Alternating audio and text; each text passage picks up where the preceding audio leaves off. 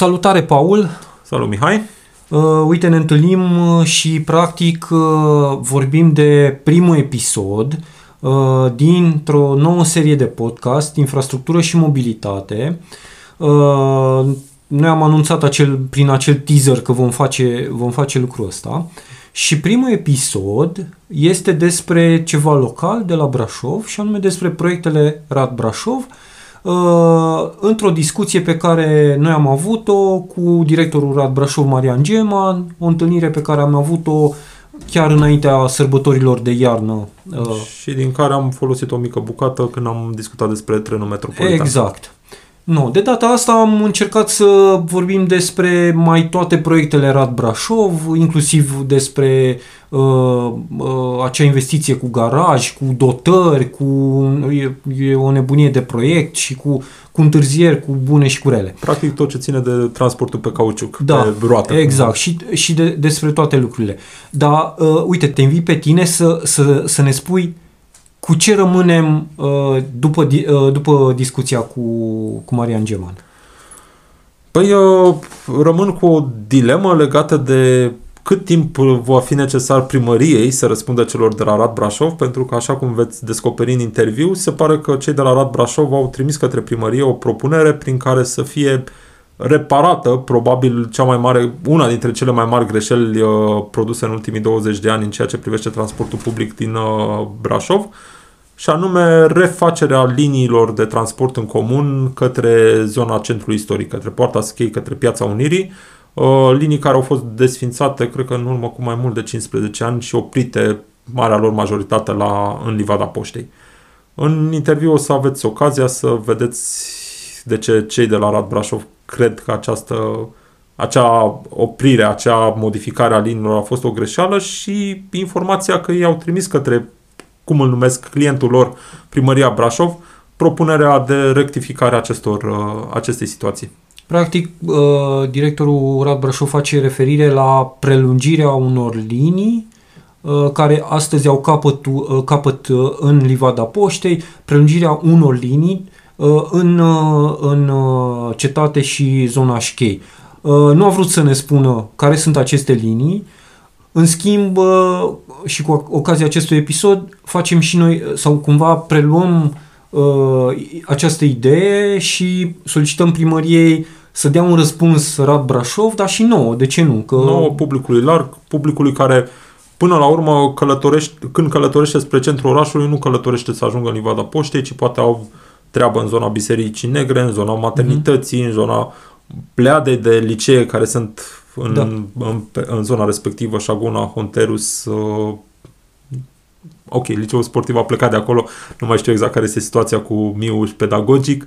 Uh, practic, turiștii noștri care vor să ajungă în, uh, în skate nu au cum să ajungă în momentul de față decât cu schimbări de autobuz și cu da, frecvențe da. mult mai proaste. Uh, e una dintre uh, chestiunile care au fost larg discutate în spațiul public în trecut, uh, reducerea masivă a capacității de transport spre zona centrală, spre zona scheiului, reducere care oricum vine la pachet cu această soluție hibridă a transportului pentru elevi, care soluție, după cum o să și vedeți în interviu, chiar directorul RAT de fapt o cataloghează, o cataloghează corect, nu o soluție a transportului pentru elevi, ci o soluție a transportului pentru uh, personalul didactic și elevi în zona centrală și de decongestionare a traficului din zona centrală. Deci, cred că este evident pentru toată lumea că în momentul de față este nevoie de o soluție de decongestionare a traficului în zona cetății prin creșterea capacității de transport în zona centrală, nu prin scăderea ei. Da. Bun. Uh, mai fac o precizare în cadrul se- uh, legată de seria infrastructură și mobilitate.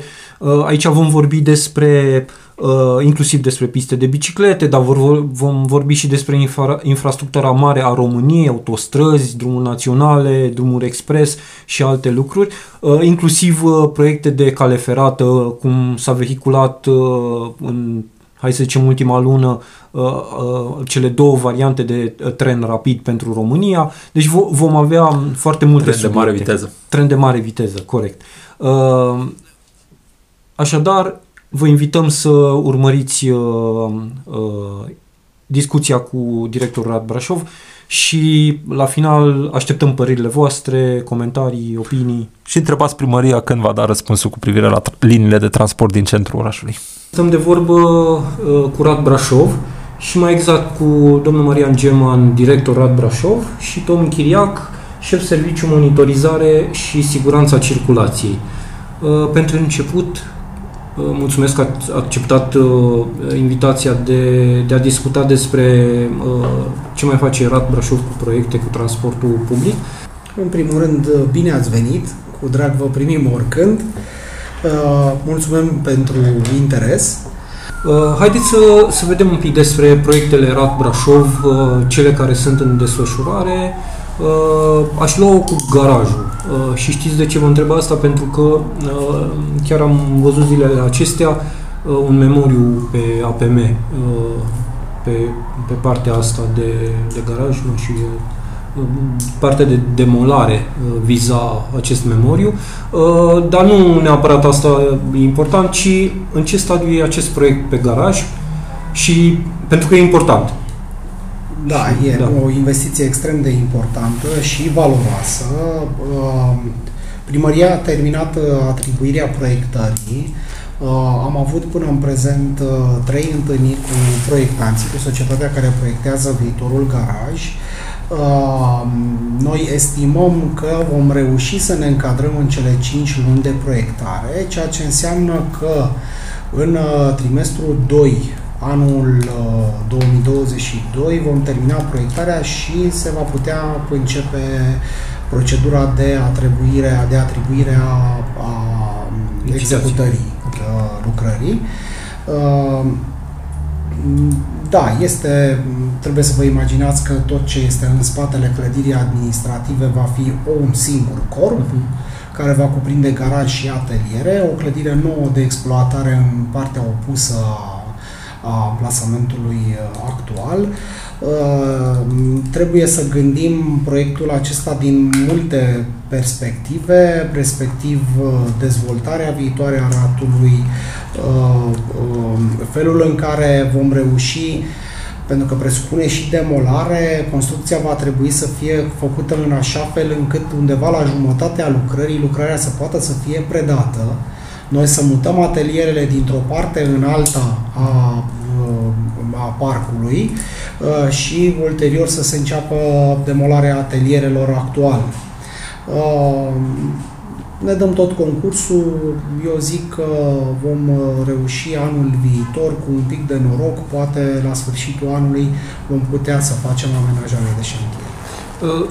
Uh, haideți să și precizăm de ce e important acest garaj pentru, în contextul noilor vehicule. Da? Vorbim de autobuzele electrice și de troleibuze, care și ele au baterii. Uh, garajul acesta e și pentru aceste vehicule da, categoric. pentru a fi ținute în condiții optime de funcționare, care altfel ar putea afecta uh, viața bateriilor. Uh, noi am avut discuții cu producătorii legate de acest subiect. Uh, producătorii ne garantează faptul că uh, vehiculele pot fi încărcate în siguranță uh, și la temperaturi mai joase, atâta vreme cât reușim să uh, asigurăm uh, par, uh, ca în zona de încărcare să nu ajungă apă. Uh, Noi am găsit niște soluții în privința asta, ele sunt ok la momentul ăsta, dar garajul este foarte important din mai multe perspective. Odată pregătirea parcului, o mașină ținută în garaj are o viață mai lungă, în mod evident, uh, lucrul ăsta. Uh, Este vorba de întreținerea lor. Uh, par- Infrastructura ratului este una extrem de învechită. Noi aici discutăm despre niște garaje construite, dacă vorbim despre S2, uh, vorbim despre anii 60-70, dacă vorbim despre uh, cele de aici, dacă nu mă înșel, discutăm 80. de anii 80. Uh, ele nu mai corespund uh, cerințelor noi și din perspectiva întreținerii mașinilor și din perspectiva uh, noilor uh, nevoi pe care le, a, le are uh, ratul astăzi.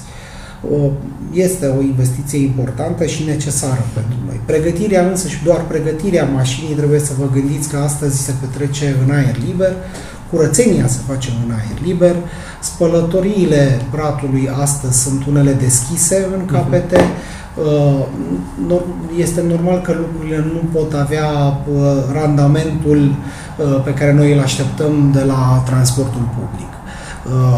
Uh, Și atunci investiția asta va reuși să rezolve o grămadă din aceste probleme cu care ne confruntăm astăzi și vom uh, reuși să asigurăm condiții de muncă mai bune, vom reuși să scurtăm foarte multe din fluxurile tehnologice, uh, calitatea uh, finală va fi una crescută. Uh, investiția în garaj presupune și uh, achiziție de echipamente Da, noi? da, ok. da. Uh, ați zis anul viitor, uh, jumătatea anului, ar Spre fi... finalul anului cu noroc. Deci dacă nu ne confruntăm cu clasicele probleme ale licitațiilor uh, din România, atunci poate spre sfârșitul anului vom reuși să vom va reuși primăria uh, să, fă, să, să facă atribuirea executării. Uh, Totul depinde și de... Dă-mi un pic. PT-ul e la jumătatea anului. Ar trebui să fie gata, nu? Și apoi licitația... Deci, uh, proiectarea tehnică Da. este pe 5 luni de zile și a început uh, de Luna trecută. A, a început. luna trecută, de- încă nu are o lună. Deci încă nu are, în total nu are o lună de când am început, de când a venit, am avut noi prima vizită a proiectanților. Uh, Mai, să zicem, că da, ar fi gata. da, da, la începutul... Apoi urmează licitația pentru execuție. Exact. Și execuția ar fi de 5 luni? Nu. Sau cât ar fi? Parțial. Uh, în funcție de condițiile tehnice pe care le propune proiectantul. Aha. Că și aici este o discuție, lucrurile s-au mai modificat un pic față de uh, percepția inițială despre acest garaj, care dacă inițial era, des, era pe gândit pe structură metalică, astăzi se ia în considerare uh, foarte serios uh, ca piloți, pilonii Mhm. de sprijin al, uh, al halei să fie din beton. Uh, pentru că uh, cantitatea de foc posibilă în garaj este destul de mare, iar uh, timpul de expunere la, al fierului ar trebui să fie undeva calculat undeva la două ore jumătate. Uh, expunerea asta foarte mare a structurii metalice necesită un tratament al structurii destul de avansat, care ar duce costurile tratării destul de sus. Mhm. Și atunci uh, uh, proiectantul ia în calcul posibilitatea ca structura să fie construită din beton și doar uh, elementele uh, conexe să fie metalice. Ok. Este posibil ca și acest, uh, această modificare a materialului de execuție să aducă o întârziere uh, proiectului. Noi sperăm ca până la sfârșitul anului 2023 garajul să fie în picioare. Ok. Funcțional. Da.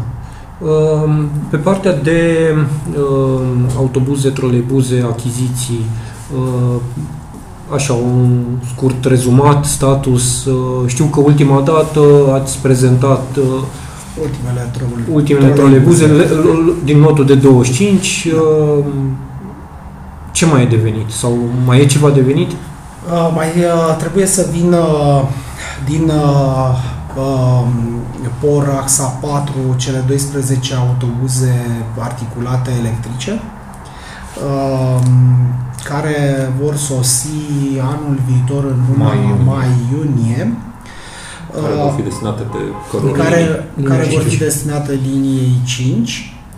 Um, acestea vin și cu stațiile de încărcare în mod evident. Uh, Cred că partea cea mai importantă pentru RAT în, următoarea, în, în următoarele trei trimestre sunt uh, finalizarea, este uh, finalizarea uh, lucrărilor de încărcare. Uh, și aici avem în uh, Q1 uh, trei amplasamente unde vom termina, Panselelor, Saturn și Rulmentu.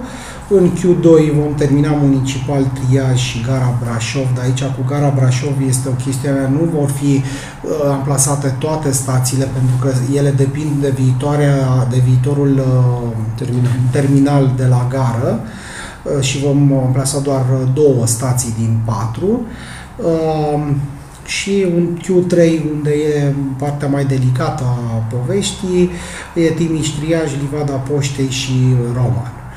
Uh, De ce este mai delicată?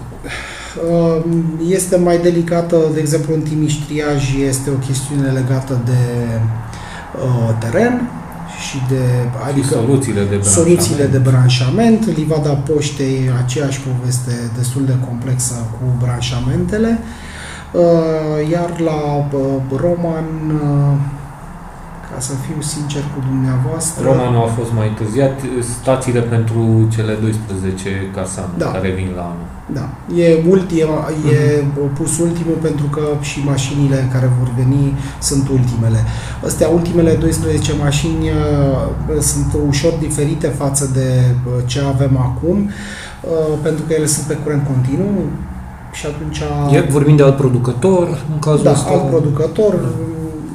Stații e- mai puternice de 300 de kW față de 160, astea Mhm. rapide. Conectarea este inversă.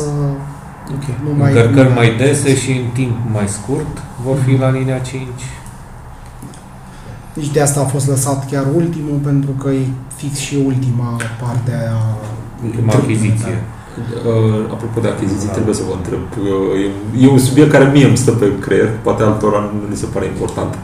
Uh, Mercedesurile care au venit, de ce au altă culoare? Nu, ai, nu exista codul de culoare a producătorului. E uh, în condițiile în care, din punctul meu de vedere, a existat un interes din partea ratului sau al primăriei de a exista o identitate vizuală comună. Da, corect, așa este. Nu exista codul de culoare. Mi Era s-a cel părut mai- extrem de frustrant faptul că deodată a apărut o altă culoare. Da, e, nu exista acest E un verde, dar e o nuanță diferită. Și, na, A- sincer să fiu alte- extrem de diferită. Na. Alte achiziții nu mai sunt în desfășurare, nu? Doar Uh, cele nu, 12. deci altele care să fie astăzi în desfășurare Mhm. nu sunt. Uh, uh, Desigur, noi am început deja discuțiile cu Asociația pentru Dezvoltarea Durabilă a Transportului Public din Brașov, uh, axa pe care ar trebui să ne dedicăm pe viitor în uh, achiziția de vehicule, unde au intrat uh, în subiect uh, mașinile dublu articulate, unde au intrat în subiect uh, mașinile hibri, uh, hi- pe hidrogen, mă iertați. Uh, Toate acestea sunt acum în fază de concept, încercăm să le a- așezăm ca și idee în dire- direcția în care vrem să ne îndreptăm și după aceea să vedem ce axe vom, uh, vom uh, folosi pentru finanțarea lor pe viitor. Ați avut un test de un autobuz cu pe pilă de hidrogen. Da. Autobuzul în sine, sincer să fiu, testul nu știu cât de relevant e, pentru că autobuzul în sine e un autobuz în sine și în perioada de testare nu știu cât de mult v-ați confrunta cu problemele legate de alimentare și de întreținere a soluției. Dar ce impresie v-a făcut? Ai, a- o să am să vă spun două impresii. Una care este o opinie a mea personală din tot ceea ce știu eu pe acest domeniu până în prezent și uh, uh, o opinie tehnică. Părerea mea personală este că uh, hidrogenul va reprezenta viitorul transportului mare uh, în lume. Uh, de ce spun asta? Pentru că Uh, această baterie chimică, baterie pe pilă de hidrogen, asigură independența încărcării. Și dacă discutăm aici despre un tren sau despre o navă sau despre un autocar care depinde de timpul de încărcare, bateriile fiind foarte mari, această independență a, pe care o dă pila de hidrogen, bateria chimică, uh, uh, va, va, va face disponibil transportul electric uh, foarte ușor. Că în realitate, și aici vine de fapt opinia tehnică, în realitate, când vorbim despre o mașină pe hidrogen, discutăm de fapt des, tot despre o mașină electrică. Diferența între o mașină electrică și mașina pe hidrogen este de, la nivelul tavanului, ca să zic așa. Dacă la mașina pe baterii, pe tavan, avem bateriile, aici pe tavan avem uh, rezervorul de hidrogen și bateria uh, pe pilă de hidrogen. Asta este toată diferența. Mai e încă poate o diferență că uh, uh, mașinile pe, pe pilă de hidrogen au și o baterie de tracțiune, celelalte nu au o baterie de tracțiune, alimentarea se face uh, direct. Uh, eu cred că odată cu terminarea politicilor uh, Uniunii Europene uh, politica hidrogenului care astăzi e în facere la nivelul comunității europene, Uh, hidrogenul va reprezenta sursa alternativă reală a transportului electric. Îl veți folosit și în transportul în comun? Da. În transportul pe distanțe da. mici? Da, da, îl văd folosit, îl văd folosit și îl văd, îl văd folosit și îl văd și folositor, având în vedere că uh, Uh, uh, rețelele municipale sau uh, de rețele municipale de alimentare cu energie nu sunt, ele nu sunt gândite pentru un consum foarte, atât de mare de energie și ne vom apropia ușor, ușor de capacitățile maxime ale, rețele, ale rețelelor municipale și atunci, în mod evident, va trebui, va trebui găsită o, o sursă reală Uh, de transport electric, de energie. Și pila de hidrogen va, va reprezenta o soluție bună. Știu, toată lumea este speriată de faptul că vom circula cu bomba pe străzile publice. Uh, ele sunt gândite în așa fel încât, uh, încât niciun accident să nu poată să producă o explozie. Asta a fost și întrebarea pe care am pus-o eu producătorilor. Ele sunt gândite în așa fel încât uh, și la un impact atât de mare încât să spargă uh, butelia, uh, să nu producă, să nu producă o explozie, ci să producă o degajare rapidă a a hidrogenului din uh, rezervor, uh, astfel încât să se evite, de fapt, uh, explozia în sine. Cred că va fi un moment interesant când vom avea un prim accident care să dovedească... Să sperăm. Ne-au, ne-au povestit uh, reprezentanții furnizorului de hidrogen, ne-au povestit câteva cazuri așa în uh, istorie, accidente produse în România și în Europa, în zona lor de uh, interes uh, și nu, n-a fost nicio situație, să zic, cu victime, cu explozii, cu în principiu până acum. Câte cunosc ei. Revenind la tehnologiile noi, că până la urmă și autobuzul electric pentru RAT reprezintă o tehnologie nouă până acum. Pentru toată lumea reprezintă. 5 ani de zile nu ați avut. Care este opinia voastră despre cum funcționează?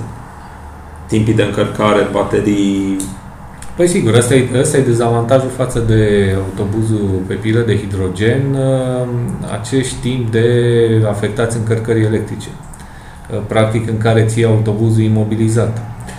Eu vă întreb care este concluzia voastră comparativ cu specificațiile unui producător, dacă se respectă, nu se respectă, dacă vă încurcă, dacă în calculele pe care le-ați făcut cu privire la necesarul de mașini și cum veți putea să le folosiți au fost date peste cap. Cum de a fost? Deocamdată suntem și încă într-o, într-o fază în care nu putem să uh, finalizăm, să zic, analiza asta comparativă, fiindcă nu avem încă toate stațiile uh, de încărcare funcționale. Nu avem încă garajul finalizat. Uh, așteptările, să zic, nu ne-au fost înșelate cu, cu mult Uh, sunt, să zic, niște situații la care nu ne-am gândit uh, pe parte de mentenanță, reparații, Pe partea de autonomie, să zic că sunt perioadele astea foarte, foarte reci în care se simte și o scădere a autonomiei, dar nu este ceva de speriat. De exemplu, în diminețile geroase anul trecut, uh, fiindcă anul ăsta încă n-am avut așa uh, situații, s-a simțit o scădere a autonomiei cam de până la 10% din capacitatea bateriei și asta ne-a dus, să zic, într-o situație în care noi a trebuit să retragem mașină mai uh, repede din traseu să le ducem la încărcat și ne-a dat un pic peste cap. Uh, dar a ținut și de adaptarea noastră la, uh, să zic, această nou, nou tip de operare. Uh, și acum zic că am început să ne descurcăm din ce în ce mai bine, chiar cu numărul ăsta de stații de încărcare lentă și rapidă de care dispunem în prezent. Da. Una din problemele pe care le-am constatat în operarea lor este timpul de balansare a bateriilor. Cred că aia este o chestiune care e încă o variabilă uh, și ușor greu de, de anticipat. Ce înseamnă balansarea? Trebuie să vă imaginați că un, un modul mare de baterii conține multe module mai mici de baterii. Uh, în mod evident, aceste module nu se încarcă toate la fel. Și uh, computerul de încărcare le măsoară totuși individual.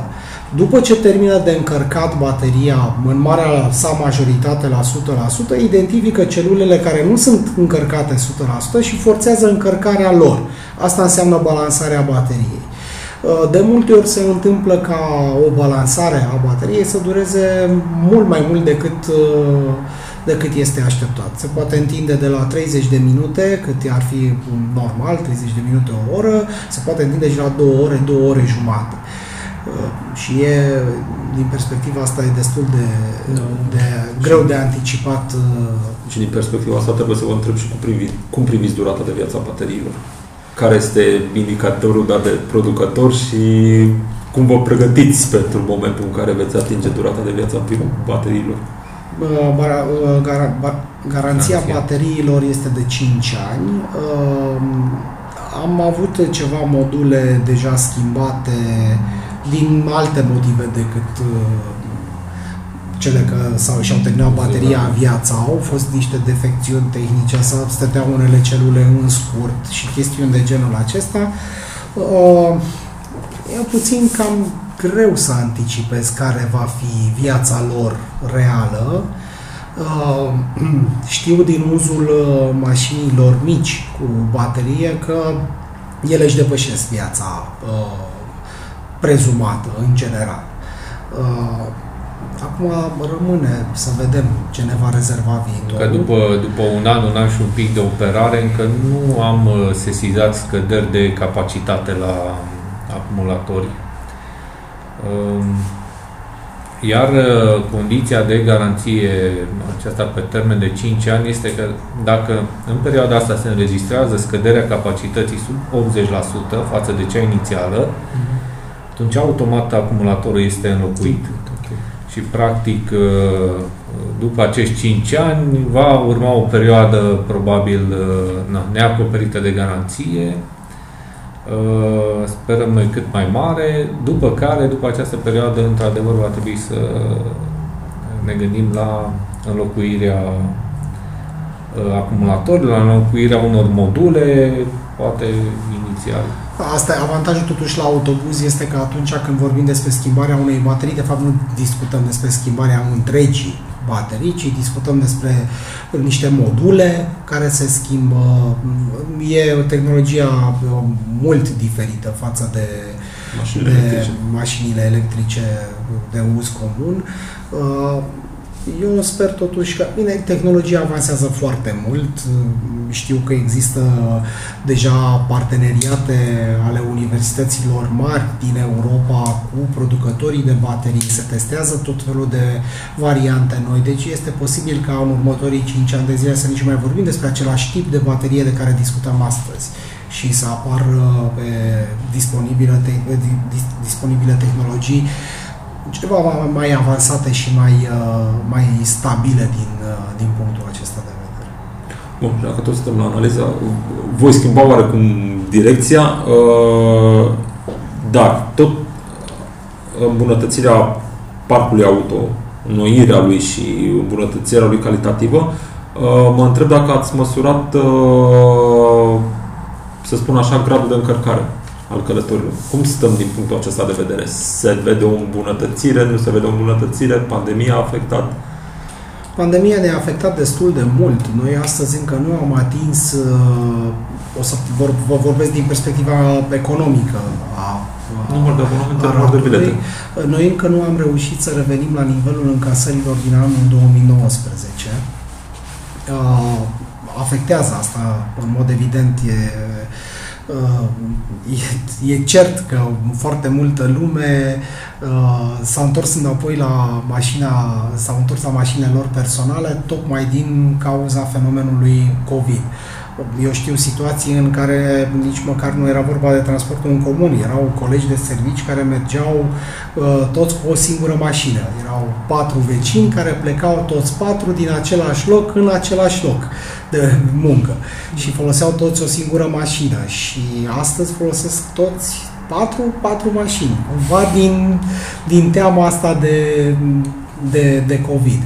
Uh, sunt scăderi ale valorilor, uh, monitorizarea se face cumva activ, avem uh, un număr de mașini care au contor de pasageri, un contor de pasageri care ne, ne poate, nu ne dă neapărat cifra reală, dar ne poate orienta cu privire la fluxuri. Când da. unde... Trendul este oricum uh, și în perioada asta, să zic, de pandemie, că încă n-am intrat în post-pandemie, este ascendent deja, adică sesizăm creșterea, să zic, cererii de transport și a numărului de călători. Uh, Apropo de, de cerere și de nevoi, Uh, modelul din Brașov e că în perioade de sărbători sau de weekenduri um, scade frecvența. Și poate dacă s-ar schimba modelul ăsta, de exemplu, pe sărbători, sau da, cum a fost 1 uh, decembrie, uh, când a fost nebunie, știm iară, s-a blocat centru sau nu mai știu, acum 2 ani când era inclusiv și cheiul blocat, uh, dacă s-ar introduce oferte mai bune și frecvențe mai bune și timp mai bun de călătorie pe weekenduri și pe sărbători, astfel încât, într-adevăr, oamenii care circulă, uh, să zic că, uh, da, iau transportul public, îmi las mașina acasă pentru că am o variantă mai bună. Ați luat în calcul? Sau... Ca ipoteză funcționează uh, ideea. Mm. Problema este că de sărbători uh, uh, oamenii devin mult mai, uh, uh, cum să zic, uh, nevoia lor de transportul personal crește mult mai mult. E una să te duci să cumperi bradul cu autobuzul, alta să te duci să cumperi bradul cu mașina personală. Uh, majoritatea oamenilor merg la cumpărături, uh, au nevoie de, de posibilitatea de a transporta mai mult decât de obicei și din cauza asta valorile de trafic în uh, perioada sărbătorilor cresc, iar la noi ne, cererea scade de transport în comun. Și atunci, pentru a optimiza cumva costurile și frecvențele încep să, să scadă. De asta se merge pe program de sărbători în program de sărbători. Dar uh, dacă luăm uh, exemplu unor linii care merg în centru Livada Poștei, da? sau în centru da. mai sus, poate, în, în Șchei. Acolo nu se merge la cumpărători neapărat. Adică dacă te duci, da, nu e ca și când te duci e o discuție absolut particulară. La mall, da. E o discuție absolut particulară. Noi deja am făcut niște propuneri către clientul nostru, Primăria Brașov. Așteptăm o undă verde măcar pentru a pilota niște, niște soluții. Ne poți spune ce anume? Dacă tot ne-ai provocat acum, măcar un exemplu, nu tot. E vorba despre uh, prelungirea unor linii. Ca să zic așa, ca și informație grosomodo e vorba de prelungirea unor linii uh, care să intre uh, în schei. Adică ce opresc acum ca și capăt de linie În livadă, livadă, să urce Să urce cum urca odată, ca să spun. și mai rămâne și livada ca stație intermediară? Da, da. Nu putem, de exemplu, în, așa ca și, pe exemplu, n-ai putea să pă, scoți linia 4 din livadă de tot pentru că ai rupe gara de livadă. Și atunci, dacă ai duce linia 4 până în uh, Piața Unirii, atunci ar trebui cumva să o duci și la urcare și la coborâre prin livada poștei. Mhm. Că altfel n nu mai există De ce să alternativă. nu punem problema și la coborâre? Păi, pentru că mai sunt oameni care coboară din, uh, din schei și care au nevoie de o interconectare cu o altă linie.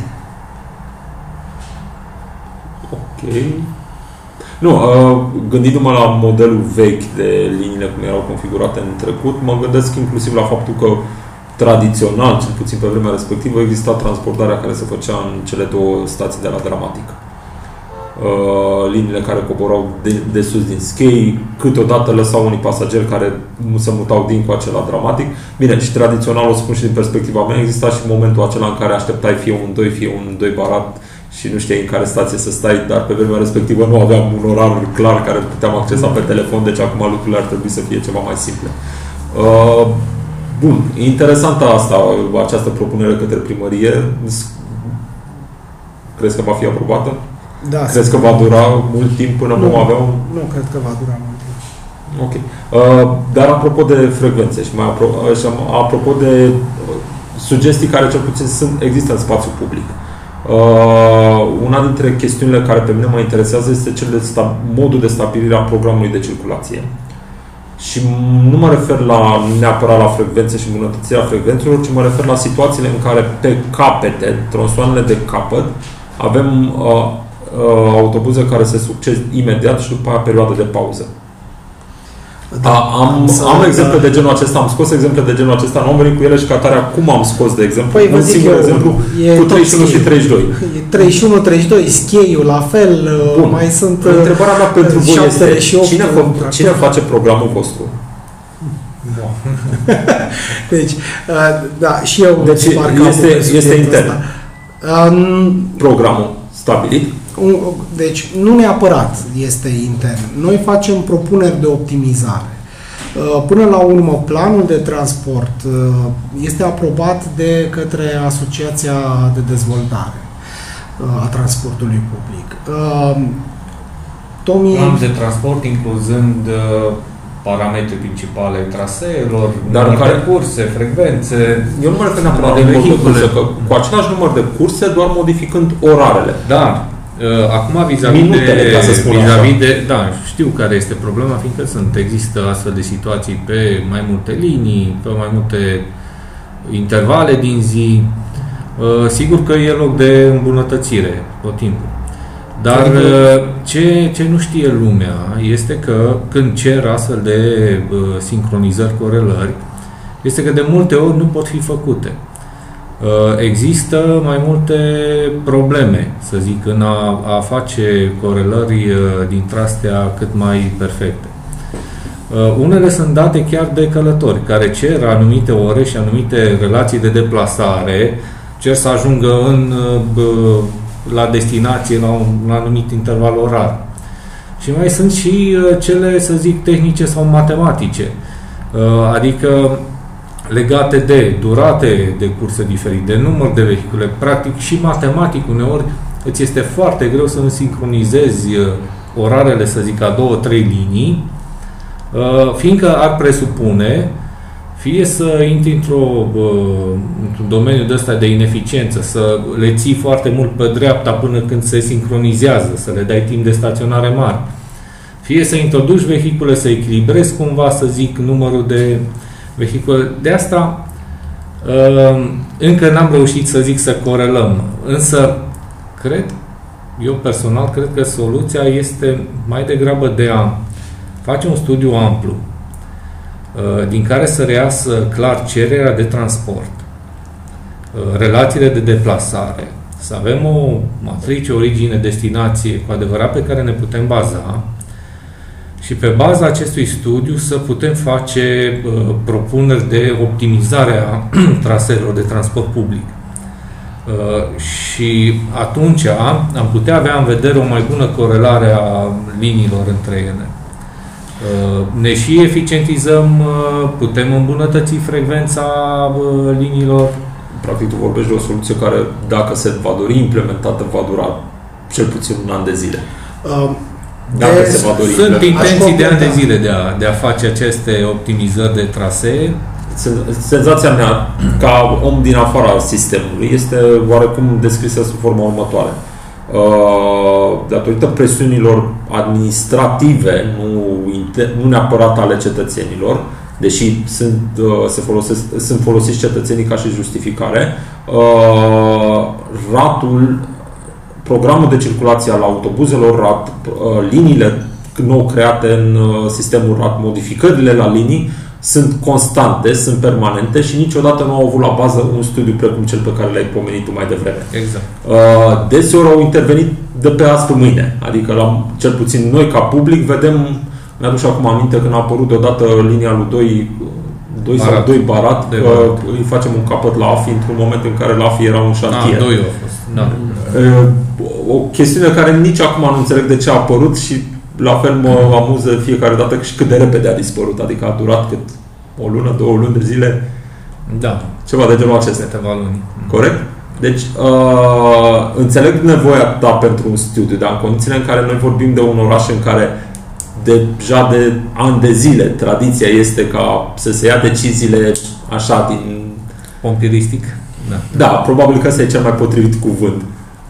Eu vă întreb pe voi, tu intern în cadrul ratului, dar și noi ca public, cum am putea să facem să creăm o soluție care să fie mai sigură și care să nu fie modificabilă atât de uh, pomperistic de un viitor sau un, un viitor primar, un viitor consilier local sau un viitor...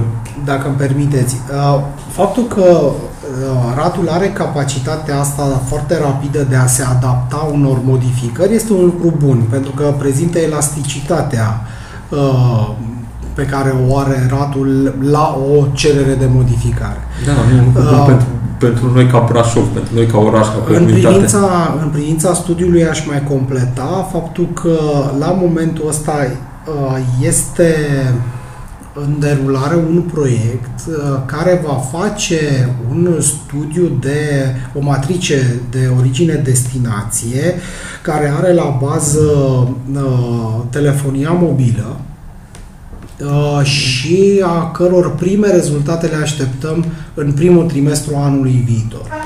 Deci n-am stat totuși degeaba, le urmărim și încercăm să folosim metodele cele mai rapide pentru a atrage niște concluzii. Uh, cert este că vă zic, la un moment dat, și mie mi s-a părut straniu că vor, e o, o vorbă internă a ratului, mi s-a părut straniu că de multe ori mașinile vin la ștangă una după alta. Uh-huh. Și speța mea personală a pornit de la schei, unde de multe ori uh, uh, mașini, 50-urile vin la ștangă unul după altul și după aceea un X timp nu ai. Și uh, mi s-a demonstrat matematic că în anumite momente ale zilei, în funcție de cum ai sincronizat orarul, nu ai cum să depășești momentul. Efect, da, propriu nu ai cum să-l depășești. Și nu există practic posibilitatea ca la o programare a, a unei linii după aceea, când privești, deci, tu programezi linia în funcție de un orar pe o anumită necesitate care ți este cerută în principiu de cetățeni și cum poți și tu la rândul tău să o deservești în funcție de numărul de mașini și numărul de șoferi pe care i-ai disponibil. Uh, ea ca linie poate fi gândită într-un anumit fel. După aceea, dacă peste aceste linie suprapui alte linii care pe anumite trasee se intersectează, matematic este imposibil ca la un anumit moment al uh, zilei, mașinile să nu ți se alinieze unul în spatele celălalt. Ok. Uh, aș fi curios de, care este acel model matematic. De, de fapt, din punctul ăsta de vedere, eu am adus discuția în zona aceasta Uh, pentru că, da, personal am fost convins tot timpul că programul orarul este făcut intern de către cei din cadrul RAD și mi s-ar fi părut interesant o deschidere din partea voastră către, să spun așa, mediul academic, deși poate e forțat, către zona de facultăți de informatică și de matematică, dacă pot ei să vă creeze, să vă modeleze alte tipare și să vedeți dacă acele tipare induc suprapuneri de genul acesta sau nu. Pentru că până la urmă uh, vorbim de o problemă de soft, de uh, o problemă de programare din punctul meu de vedere. Introducem numărul de curse, introducem frecvență, introducem traseele și ne rezultă o soluție. De aia da. îmi permit să, să în, deschid subiectul știm, ăsta. Știm și noi și există soluții software și există studii uh, și soluții practic pentru optimizarea orarelor și a traseelor de transport public. Uh, eu chiar mi-aduc aminte în, uh, în 2004 uh, în Franța am fost am făcut un stagiu în care îndrumătorul meu de, de stagiu acolo lucra chiar la un astfel de soft care practic realiza într-o rețea de asta de transport public corelarea orarelor de transport în vederea realizării transbordărilor în nodurile mm-hmm. Principale și sunt sigur că există soluții de genul ăsta. Însă e și o metodă de abordare, uh, fiindcă noi încă suntem și abordăm, să zic, uh, foarte mult uh, cerințele călătorilor. Încă avem trasee cu număr mic de vehicule și cu frecvență largă 20 de minute succedare, 30 de minute, unde dacă umblăm și, uh, să zic, nu ținem cont de solicitările călătorilor de acolo, uh, de nevoile lor de deplasare, mă refer la ora de, mhm. de transport, uh, atunci ne punem în cap. Deci stricăm, pe de altă parte, și nu răspundem solicitărilor lor de, de transport. Uh, în ideea de a avea o corelare, să zic, de succedare pe un tronson comun. Uh-huh. Că la asta ne referim. Bun, dar cum priviți în perioada următoare, să spunem, un calendar de 3 ani de zile, situația cu privire la liniile existente? Vor, vor mai exista modificări ale liniilor? Abordarea, da. Uh, uh, studiul ăsta să niște studiul ăsta ar trebui să ne dea niște informații, niște informații mai concrete pe, Deocamdată, despre, acest, da. despre acest lucru. Avem te rog, Avem niște, niște principii, să zic, pe care ne bazăm uh, uh, și care sunt uh, în asentimentul tuturor și autorităților și asociației de transport și primăriei și ale noastre și principiile pe care le vom urma în următorii un an, doi ani, să zic, când vom realiza optimizarea aceasta a traselor din, din Brașov, urmăresc Uh, implementarea unor linii principale de transport public cu frecvență foarte bună uh, pe axele principale de deplasare din municipiu uh, și unor, unui alt set de trasee secundare care să zic să alimenteze aceste linii principale, să realizăm transbordarea în punctele importante. Vrem să abordăm traseele principale cu frecvență foarte bună, astfel încât uh, călătorul să nu mai uh, uh, se uite la, pe orar la ceas, să știe că îi vine mașina din 5 în 5 minute um, și să creștem astfel atractivitatea și gradul de utilizare a transportului public.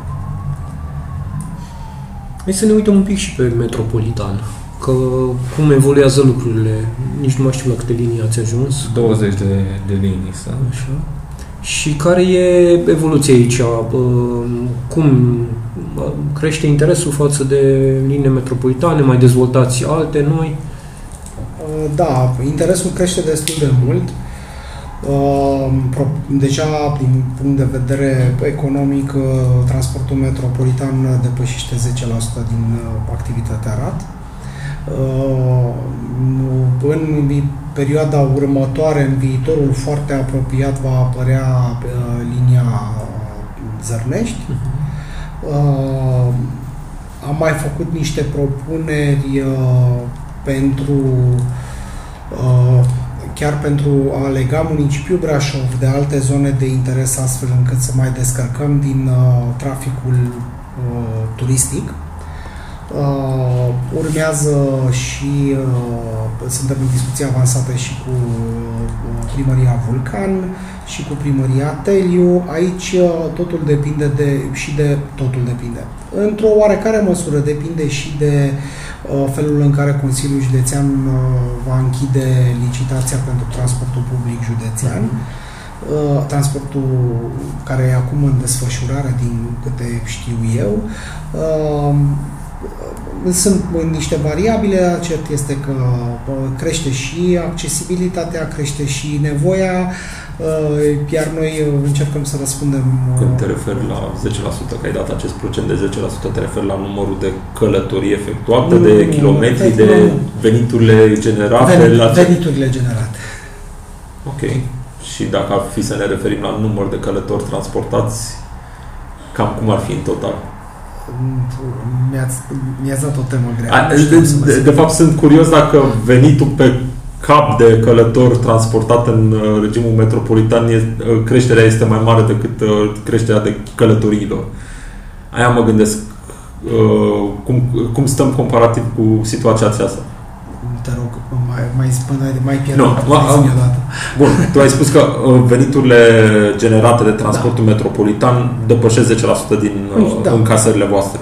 Undeva pe la 11, dacă, acest, dacă această creștere a veniturilor generate, da, dacă aceste se reflectă și în, se reflectă și în numărul de, de călători sau se, este, păi, este realizată cu un număr de călători mai mic, asta ar însemna teoretic o eficiență mai bună pe transportul metropolitan. A, să știți că numărul de călători crește. N-am, din păcate nu am cifrele să vi le dau, dar de exemplu Codlea, Codlea Gimbav este campionul absolut al, al Ceea ce, sincer să fiu, era oarecum și ușor de intuit înainte de a... Și da și nu.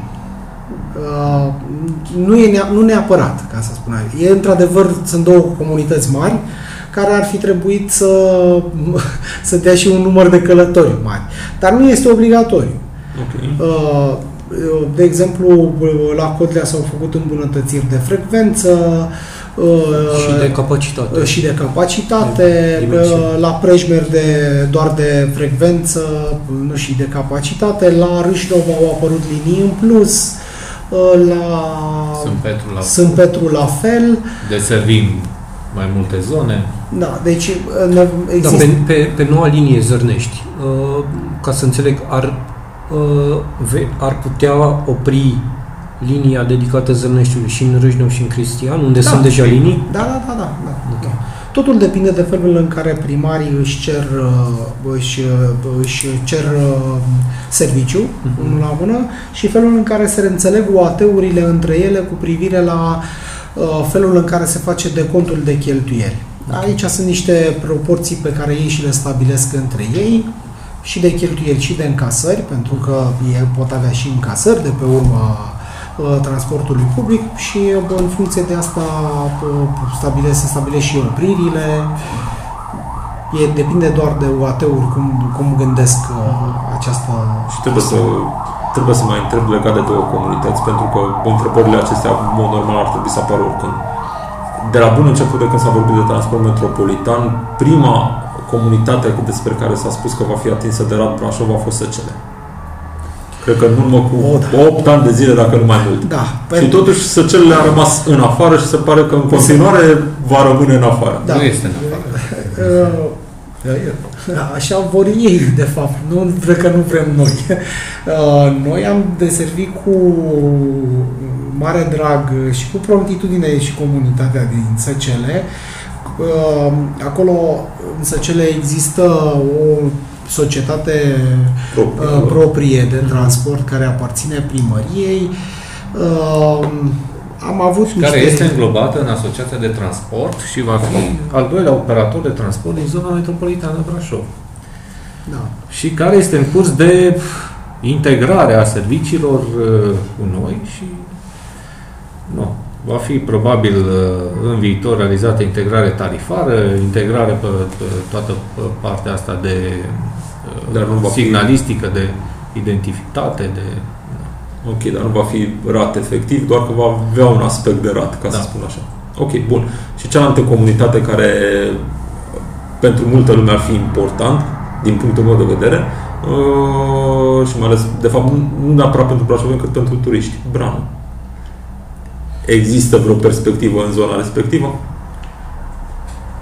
Ei nu sunt în uh, zona Știu că nu sunt în zona metropolitană, Da. dar totuși sunt aici, lângă noi. Da, depinde și de comunitate. Noi foarte ca mult. operator, Adică da, stăm la primire. Noi, Dacă... cum să zic, m- pen- pentru noi nu este o, un, nu este o, nu e un, nu e rocket science să mergem oriunde. Noi asta facem. Important este ca cel care sau cei care au în mână această decizie să ia această decizie. Ori Branu este, din păcate, și în afara zonei metropolitane și, și atunci e un pic mai dificil de... Adică nu este membru în asociație. Da, într-un- da. Ceea ce nu înseamnă că nu poate deveni. Da. Deci, din Nu, punctul ăsta de nu vedere, înseamnă da, că o poate, dar înțeleg. e, e decizia lor. Depinde de ei. Adică nu avem constrângeri uh, geografice, de limite geografice, e doar de decizie. Dacă, da. dacă putem să mergem până la Zărnești, înseamnă că putem să mergem și până la Brană. da. Ok, dar deocamdată nu există nicio discuție legată de Bran, nu există, iar legat de săcele... Este doar acel studiu pe Perspectivă. care îl face asociația cu privire la acea linie. Ok, aia este altă discuție, aia este Da. discuția pe feroviar, nu, nu intrăm acolo, plus că feroviarul, dacă va fi să se întâmple, nu văd un orizont mai mic de 10-15 ani și pe mine mă interesa totuși ceva ce se poate întâmpla în curând, nu știu, 2 ani de zile. Aia, aia eram curios dacă Depinde există. foarte mult de ei.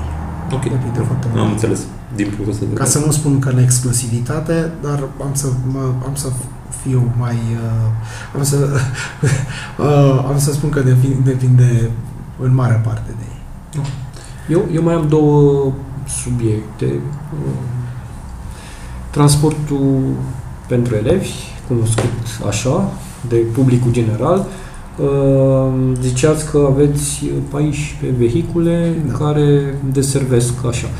Uh, Discutam mai devreme că uh, e cumva văzut uh, ca și când el ar trebui să fie pentru toți elevii și care are potențialul de a dubla de fapt uh, transportul actual, liniile actuale, când el a pornit ca o nevoie de a decongestiona un, o zonă, și anume centrul istoric. Da, De aia, de aia să și liniile se ducă în, în zona aia. da. Și nu pentru a favoriza neapărat anumite licee Deci el față nu, de este, alte. el nu este un transport de elevi în sens, tot sensul transportului de elevi. Uh, poate a fost denumit așa, poate e și- și în propriu numele, dar uh, cert este că de fapt acest proiect uh, are ca și scop final de congestionarea centrului orașului de traficul uh, de dimineață. Pentru asta a fost inventat, pentru asta a fost conceput. Ăsta este motivul pentru care uh, transportul de elevi nu ajunge la toate școlile. Deși, dacă îi zicem transport de elevi, în mod egal toți elevii ar trebui să beneficieze de Dar nu asta a stat la, la baza gândirii. Uh, uh, ideea a fost de a încerca să colectăm uh, din periferii sau din oraș, să colectăm, să aducem elevii cu autobuzul în centru, astfel încât părinții să nu mai vină cu mașinile personale în centrul orașului. La momentul ăsta avem o medie de 500 de elevi uh, pe care îi transportăm zilnic. Ceea ce, din păcate, nu știm cu exactitate este dacă am reușit să, dacă am mutat, de fapt, elevii din transportul public în transportul pentru elevi sau am mai nimerit și câțiva pe- elevi din uh, uh, X-uri, S-uri și, și, și, și alte Q-uri, dacă i-am mutat din mașină în transportul pentru elevi. Că, de fapt, acolo era, uh, aia, a, a, acolo era ținta. Cred că conducătorii autoangajații bă, Rad Brașov ar putea să spună uh, când ajung cu autobuzele dacă locurile sunt pline de mașini, ar, ar putea ei să spună care e situația. Da, ar Da. putea să fie. Uh, asta e. dar- Trebuie să întreb, o, la o medie de 500 de elevi cu 14 autobuze înseamnă practic o încărcare de 35-36 de elevi. Da. În mod normal, încărcarea maximă a unui autobuz pe care îl folosiți pentru transportul de elevi, cam care ar fi? La În condiții de pandemie, la bă, 50 de persoane, deja oamenii încep să facă scandal că e aglomerat. Uh, Altfel. În uh, capacitatea unui astfel de vehicul este uh, scriptic în Da. uh, documente 100 de persoane. Uh, În practică, din ce am mai măsurat noi, uh, în momentul în care aveam cam 80 de persoane într-un autobuz din acesta standard de 12 metri, uh, deja lumea nu se mai putea uh, încărca, uh, urca în vehicul. Uh, Acum, mai mult cu pandemia, uh, oamenii încearcă să păstreze oarecare distanță și cam la 50-50 și ceva de persoane deja sunt reclamații serioase Este că trebuie suplimentat numărul de vehicule. Pe de altă parte, cele 14 vehicule acoperă mai multe zone Da. ale Brașovului din care colectează elevi și vin în livada poștei. Deci, din punctul vostru de vedere, această încărcare de 35 de elevi pe Este rezonabil. Este rezonabil. da? Ok. Cele 14 vehicule, dacă ar fi distribuite pe linii uh, exact la orele de nevoie pentru elevi, uh, ar putea funcționa ca o soluție, adică să nu mai avem aceste linii dedicate, ci vehiculele să fie uh, să suplimenteze liniile acolo unde e nevoie, pe intervalele orare. Și, să, și elevii să urce în transportul public. Da, da, și Deci vin... problema, una dintre problemele, de fapt transportul ăsta m, al școlarilor uh, nu, nu ne se adresează neapărat școlarilor mari. Uh-huh. Vorbim despre școlarii mici. Ok. Uh, și aceasta, ele, ei sunt cumva separat pe, din nevoia de siguranță. Nu că ceilalți n-ar avea nevoie de siguranță, dar atenția uh, este mai, uh, im- mai mare la copiii, uh, la școlarii mici, decât la, la cei mari. Și atunci, cumva, uh, e ok acest sacrificiu, sac- dacă poate fi numit sacrificiu între ghilimele, de a scoate aceste 14 mașini uh, uh, în plus în fiecare dimineață, astfel încât să poți asigura uh, sec- uh, securitatea copiilor, uh, mașinile sunt însoțite de poliția locală, ceea ce este de specificat însă și eu, spre surpriza mea, nu e foarte folosită. Uh, Transportul de uh, elevi nu este dedicat doar elevilor. Uh, Cadrele didactice pot urca și cadrele auxiliare pot urca în, uh, în aceste autobuze. Să știți că se întâmplă destul de rar uh, să urce. Uh, Iar la primele discuții pe care le-am avut la începerea anului ș- acesta școlar, când am încercat să inițiem uh, o dezbatere cu școlile legat de adresele de origine ale elevilor, uh, spre surprinderea și dezamăgirea mea, uh, s-a discutat, directorii s-au calat cumva pe acest subiect undeva la vreo 10-15 minute, uh, după care în următoarele 45 s-a discutat dacă primăria le mai dă ceva parcări în jurul școlilor, că n-au profesori unde să parcheze. Uh, lucru care e cumva deranjant. Încercăm să, încercăm să facem un lucru și acolo unde teoretic ar trebui să ai înțelegerea fenomenului, de fapt nu-l ai. Că Deci, practic- aici, dacă ajungem într-o discuție despre mobilitate, să știți că nu, cei, nu cel care merge să plătească o taxă la primărie uh, sau cel care se duce să bea o cafea în centru blochează centrul orașului. Centrul orașului, ca și la nivel de parcări, este blocat de funcționari, de angajați care sunt în centru, la bănci, la diferite alte instituții și cei care lucrează inclusiv în școli. Trebuie să vă gândiți că un funcționar care vine cu mașina în centru ține o parcare blocată 8 ore, Da. sigur. Da, da. Adică un spațiu care Da, în timpul ăsta cadrele poate fi folosit de didactice, 10 oameni. personalul, ax- tot personalul, da, indiferent de care al, al acestor școli, nu știu că pot folosi autobuzele. Ba da, ba da, știu, este și afișat în autobuze, dacă nu mă înșel. Și în școli. Bun. Uh, proiectul Dar- cu transportul elevilor avea ca scop de congestionare a zonei centrale a orașului. Uh, Vă întreb pe voi din perspectiva de oameni care analizează timpii de întârziere a autobuzelor, unde apar probleme și la ce intervale orare apar probleme în uh, traficul din Brașov? Este odată cazul centrului istoric, uh, intervalul de dimineață.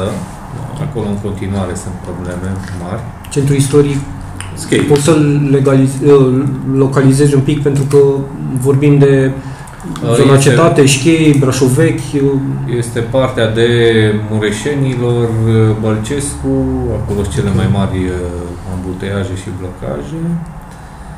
Um, După aia sunt zonele astea comerciale și uh, în jurul celor două mari moluri, Uh, plus uh, strada 13 decembrie care e uh, afectată și de uh, molul Coresi și de cartierul nou construit acolo, tractorul nou. Și uh, există vreun interval orar în care constatați că e mai sigur să apară congestia sau sau e Păi este deja ora, constantă? ora de vârf de dimineață, este clar, după între 7 jumate și uh, 8, 8 și ceva este uh, vârful, să zic, de congestie. Și mai este ora de vârf de după amiază. Aici vorbim de un interval mai mare. Uh, 36. Sau... Nu chiar după, după 4, 4 jumate până Acolo 6 începe să apară jumate, vârful. cam așa. Mai Așa este înregistrăm un, întârzieri. o- n-am putea să spunem neapărat un ambuteiaj, dar este un deranj în circulație la momentul uh, la care termină o parte din școlari școala, ora 12 12. atunci mai există încă un boom din asta în uh, circulație, dar care nu se transformă neapărat în ambuteiaje, dar se sesizează o Se aglomerare simte, a traficului. Uh, și evident astea de, de seara, care de multe ori sunt cumplite. Și dacă până Oh. în trecut, dacă până de Stadionului Bartolomeu? Este uh, strada stadionului în sine nu, dar uh, mai degrabă parte de calea Făgărașului, intrarea în Brașov. Intersecția Da. cu lungă acolo. da, acolo. Giratoriul cu lungă până în Traversarea către giratoriu. Avangard.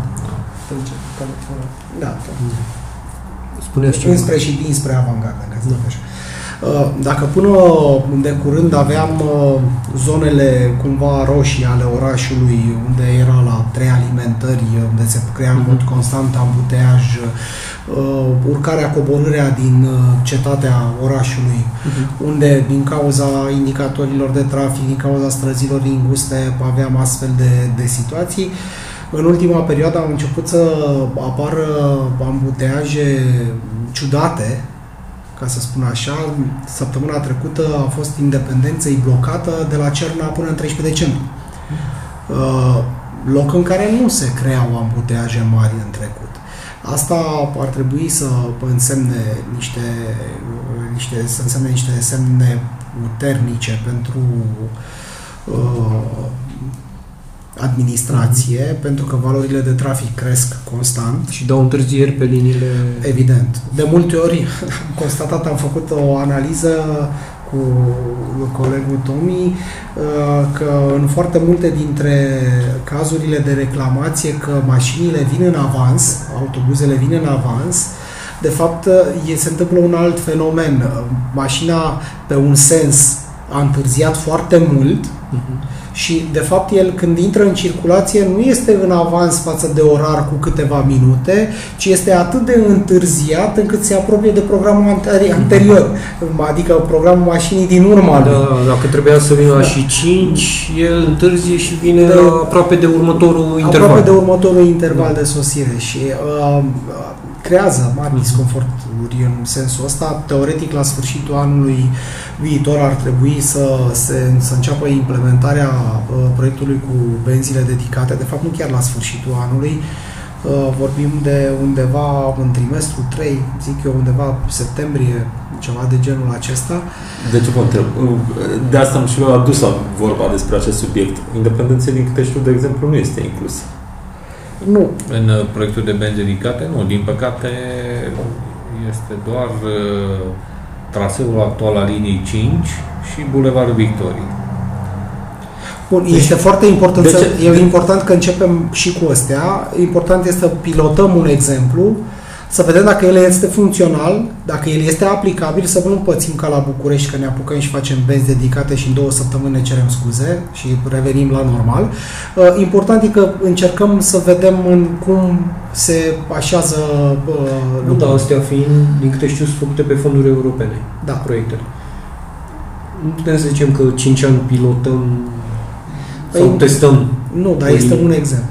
Nu, abordarea nu a fost de a, fa- de a răspunde, să zic, pe toate axele principale de transport, mm-hmm. ci de a bă, rezolva o axă principală. Asta a fost abordarea administrației. Și trecut. când zici pe linia 5, vorbim dintr-un capăt în altul al liniei 5 de... Adică indiferent, indiferent dacă pe segmentul respectiv apar congestii sau nu apar congestii. Da. Adică lungă, eroilor, calea București, 15 noiembrie, da, calea da, da. București. Ok. Bine, tehnic vorbind și astăzi, pe lungă la coborâre e o bandă. La coborâre, dar la urcare. zic. Bine, aici intervine o chestiune pe care uh, în implementarea proiectului cu bandă unică, care în continuare Ok, accept argumentul acesta că facem bandă unică pe întreg traseu, chiar și în zonele în care nu ar fi fost nevoie de bandă unică. Am avut o discuție cu administrația, cu altcineva din administrația brașoveană în care i-am explicat că niciodată un 5 nu pierde timp când trece prin fața comisariatului.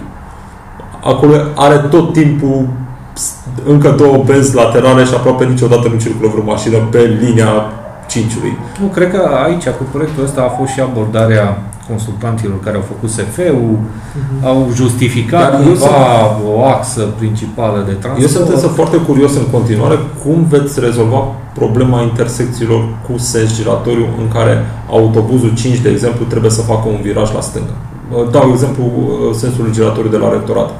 Banda unică îl va obliga autobuzul 5 să fie pe banda din dreapta și el va trebui să facă tot sensul giratoriu Acolo să spunem că mare parte din trafic merge pe aceleași direcție, dar mai sunt și alte situații de genul acesta în care banda unică va fi întreruptă de un sens giratoriu sau va fi blocată.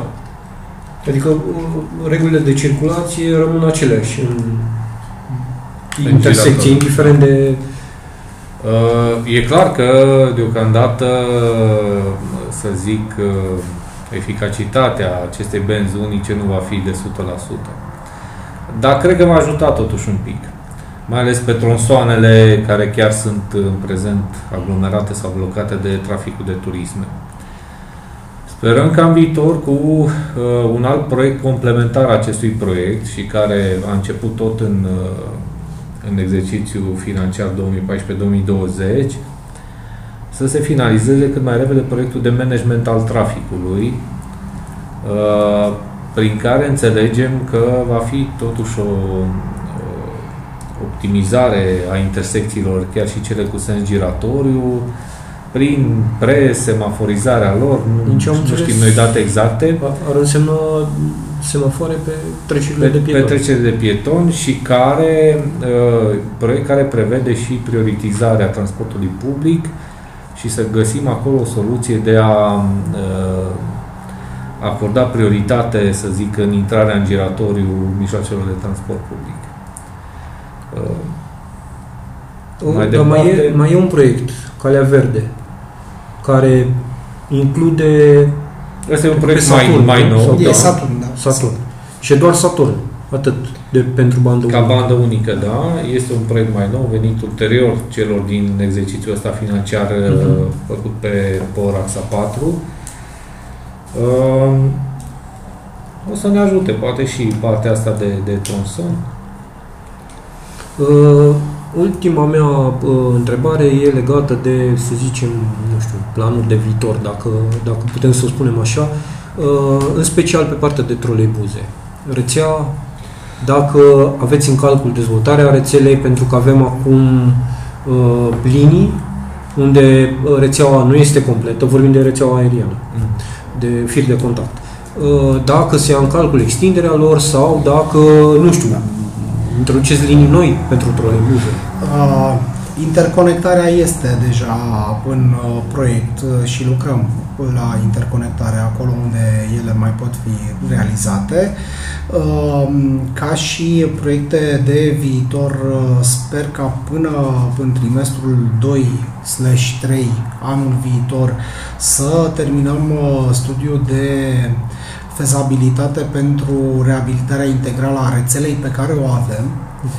Uh, În paralel cu asta, uh, primăria va, înțeleg că va lucra, sau cel puțin discuțiile pe care le-am avut, va lucra la uh, un proiect pentru extinderea rețelei de troleibuze.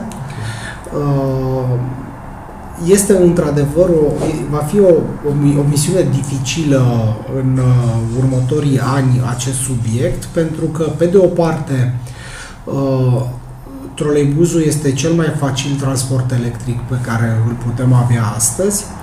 Uh, pe de altă parte, unul dintre pericole este, uh, uh, este faptul că rețeaua pe care noi astăzi o, o operăm este foarte veche. Deci mhm. discutăm despre echipamente care sunt din anii 1970. Avem o stație de redresare nemțească care funcționează Asta voiam să vă întreb. PSF, luați în calcul și stațiile de redresare tot, sau tot, doar firul? Tot, tot, tot ce înseamnă, subterane. Tot ce înseamnă cablaj, rețele de, rețele de alimentare, uh, uh, stâlpi, uh, absolut tot. Deci luăm când, când, o, când, când o facem, trebuie să o facem capul al fine, uh, toată okay. dintr-o... Și acest SFR trebuie să fie gata Anul următor. Anul următor ar, ar trebui să reușim să-l finalizăm. E, de ce durează așa de mult? Durează așa de mult pentru că, din păcate, sunt destul de puțini specialiști în da, România. E contractul e atribuit pentru SF? Uh, nu este Sau încheiat, uh, nu este, nu este un contract semnat încă, dar este în discuții foarte avansate. Okay. Okay. Deci extrem de avansate. Există finanțare? Da, da, este prins în bugetul nostru. Este nu, nu, nu pentru SF. Ulterior, pentru lucrări, există variante, există, finanțare. există variante multiple de finanțare chiar uh, și pe fonduri uh, europene și în PNRR și există mai multe variante de a finanța okay. un asemenea proiect. Deci, el, uh, dacă este să iau ca și indicator Târgu Jiu, care are cu 3 km de rețea mai puțin decât noi. Ei astăzi sunt în implementarea unui proiect de reabilitare a rețelei. Valoarea ei este undeva de uh, 17,5 milioane de euro. Fără TVA. Fără. Da. Ok. Adică nu e neapărat o investiție imensă. Da. Nu, este, este o investiție, în schimb, care e destul de complexă. Da, nu e... partea de lucrări e clar că este complexă. Uh, ce nu am luat în calcul și nu m-am gândit și așa este partea de utilitate. Nu am perceput până acum că ar exista o problemă foarte mare în ceea ce privește starea sistemului pe rețele pentru trolebuze. Păi trebuie să, trebuie să fim uh, onești atunci și să fac, când plecăm din uh, când, când plecăm la o asemenea analiză și să vedem exact cum au evoluat lucrurile de-a lungul timpului, astfel încât să deducem starea în care ne aflăm azi. Uh, adică într-un mod, de zile, într-un mod mai elegant spui că nu s-a făcut uh, mult timp întreținerea la parametrii optimi. Ani de zile, de fapt, a vrut, s-a vrut a se renunța la transportul cu troleibuze okay. și atunci nu s-a mai făcut nici întreținere, nu s-a mai făcut nici investiții, nu s-a mai făcut absolutamente nimic pe aceste rețele. Deci, pe unele dintre tronsoane, chiar uh, uh, starea de uzură a firului de contact este deja unul foarte, foarte mare. Asta e, asta e realitatea în care trăim și trebuie să fim onești, să, facem, să ne facem o analiză concretă asupra stării în care ne aflăm și să luăm cele mai bune decizii pentru viitor. Cert este că uh, orice extindere a rețelei depinde în mod direct de starea rețelei pe care o avem. O rețea de troleibuze nu înseamnă doar două fire prinse pe stâlp și trase dintr-un capăt într-un altul a orașului. Înseamnă foarte multă infrastructură. Înseamnă cablaj subteran, stații de redresare, transformatoare.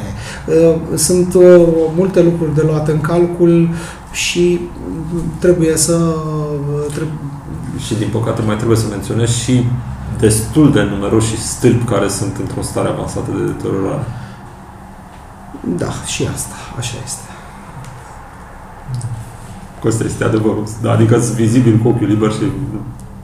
Da. Da, îi știm. Ok. Păi eu mulțumesc foarte mult pentru... Și noi vă mulțumim pentru vizită și pentru interes.